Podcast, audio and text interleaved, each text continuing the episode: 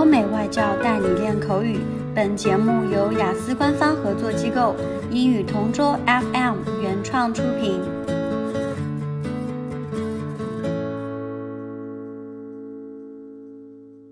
This is English Partner Topic Answers recording. For further information, please visit our website englishpartner.taobao.com. Describe the time you received your first cell phone. Before I went to the university, my parents decided to buy me a cell phone since my school is far from home. I was living in a dormitory for four years, so in order for us to communicate, I would need the phone. My mum knew that I would feel homesick since it was my first time to live far from them. Having a phone, I would be able to video call with them anytime I missed them. We went to an Apple store and they bought me an iPhone 5S. It was a silver colour and the size was comfortable to hold. It had a fingerprint security feature, so I liked it very much. I was pretty sure that the information that I was going to have on my phone would be safe. Since I would be living in a dormitory, privacy would be a big issue. It also had Siri, which is a software that you can use through voice command. It was one of a kind at that time. Besides this, I can use my phone to video call with my parents using FaceTime. FaceTime is one of the apps exclusively for Apple gadgets. I was really amazed when the sales lady demonstrated the features. I was excited to use my phone. I took some selfies and photos of the three of us. When we arrived home, I downloaded different apps for school. I also shared our pictures in WeChat after I created an account.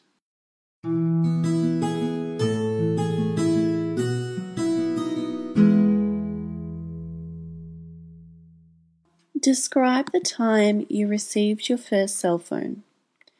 The first phone I received was 10 years ago. I was graduating from primary school at that time. My grandfather bought it for me the day before my graduation. I wasn't home when he bought it, when I arrived home, my mum told me that Grandpa had something for me and he left it on my bed. I was so excited to know what it was. I went to my room immediately and found the box. When I opened it, I saw that it was a phone. It was a Huawei T161L. The color was black and it had a keypad. The screen was just 1.4 inches. It fitted my hand perfectly. At that time, smartphones were not yet popular. Although now that phone is no longer used, at that time it was the latest model. I immediately called my grandpa and thanked him profusely. I brought it with me to school the following day and showed it to my classmates. I was full of pride while showing it around. I even let my best friend borrow it to call his parents.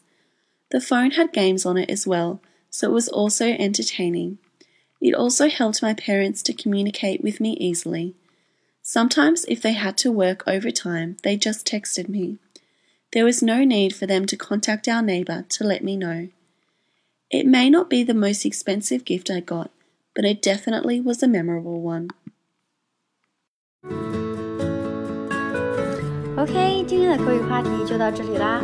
如果你有什么想听的话题，可以在音频下面给我们留言。如果你想要获取更多关于雅思学习的内容，可以关注我们的微信公众号“英语同桌”。我们下期再见。